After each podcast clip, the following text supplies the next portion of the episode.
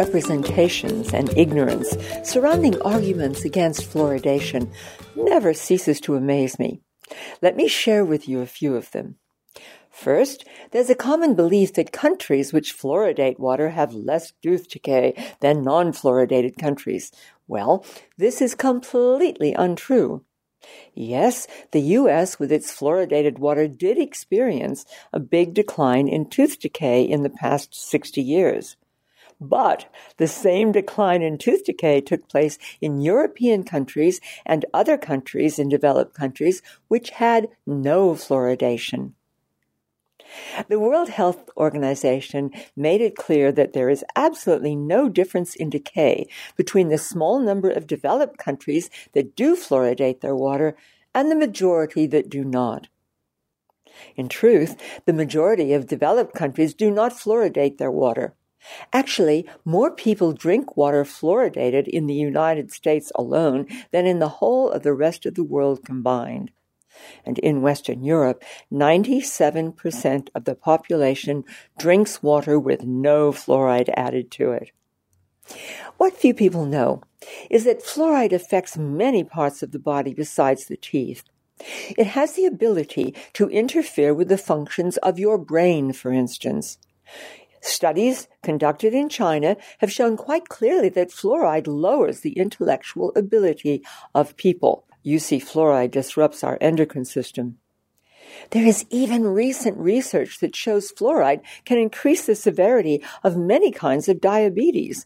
And since diabetes became widespread in the last forty years, this is something to be taken very seriously. It has long been known by those informed that being exposed to fluoride interferes with good thyroid function. There is even a lot of information about how fluoride can increase the risk of developing Alzheimer's disease, and all of these important pieces of information come from the National Research Council in the United States, who did a very interesting scientific review of the effects of drinking fluoride in water. Okay. Few people realize that fluoride is the only, quote, medicine, unquote, which is added to public water. Of course, chlorine is added to water to control the bacteria that may be present, but this is not considered a, quote, medicine either. Many keen on bringing fluoridation into countries like New Zealand, and there's right now a big push to do this, have concocted all sorts of arguments, such as claiming that fluoride is a, quote, nutrient, unquote.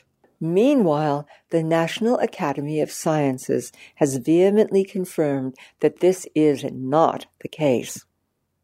And most countries in Europe have completely rejected fluoridation because they are aware that the water supply is a totally inappropriate way to deliver fluoride, most definitely not a, quote, medicine, unquote. With a medicine, it is the patient who has the right to decide which medicine or drug to take. Fluoridation of the water, as it is done now in the U K, Ireland, and a few areas of the United States, and if government has its way, is soon to be forcibly introduced to the whole of New Zealand. This is ridiculous, of course, since fluoride in water brings virtually no benefit to teeth whatever. Fluoridation, although it may provide good P R for the dental trade associations, is bad medicine. What is needed is not fluoridated water making people more vulnerable to fluoride toxicity, but rather an improvement in diet, eliminating high levels of sugar and junk food. It is sadly true that children from low-income families have high levels of tooth decay.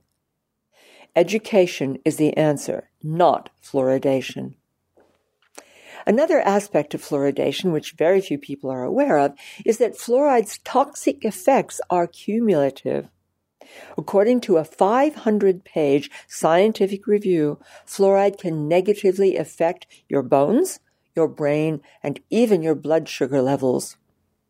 Actually, there are more than one hundred studies published illustrating the harm that fluoride does to the brain alone, as well as another forty-three studies showing how fluoride can reduce the I Q in children. Let me share with you just some of the conditions which fluoridation and overexposure to fluoride can lead to. First, there are muscle disorders, arthritis, increased tumor and cancer rates, damaged sperm, and increased infertility, inhibited formation of antibodies, and immune system disruptions. There is no way that fluoride should be ingested through the waters that we drink, and this is why the E P A's research laboratory have classified fluoride as, and I quote, a chemical having substantial evidence of developmental neurotoxicity, unquote.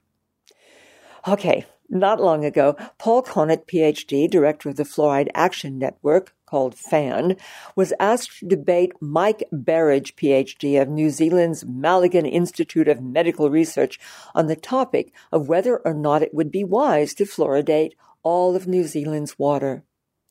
It's an important issue, both in the United States as well as in New Zealand and the few countries in the world where water fluoridation is still used.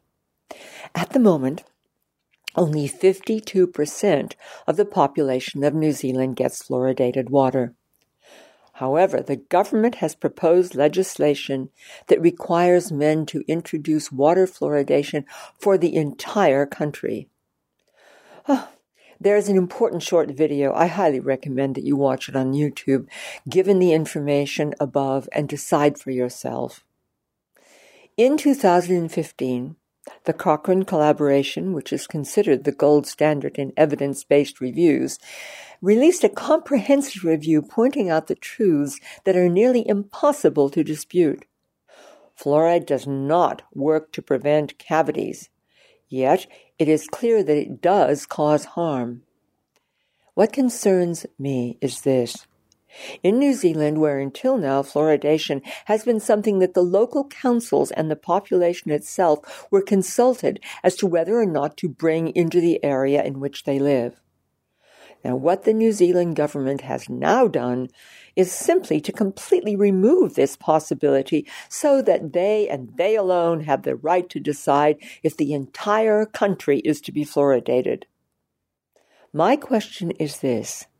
Whatever happened to our democracy? Thanks for listening.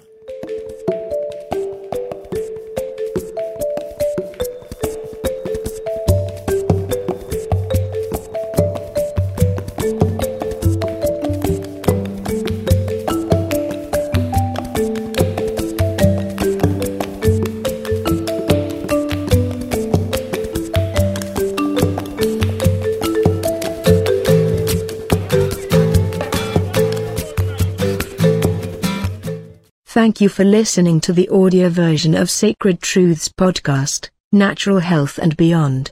If you would like to learn more, visit us at leslie kenton dot com.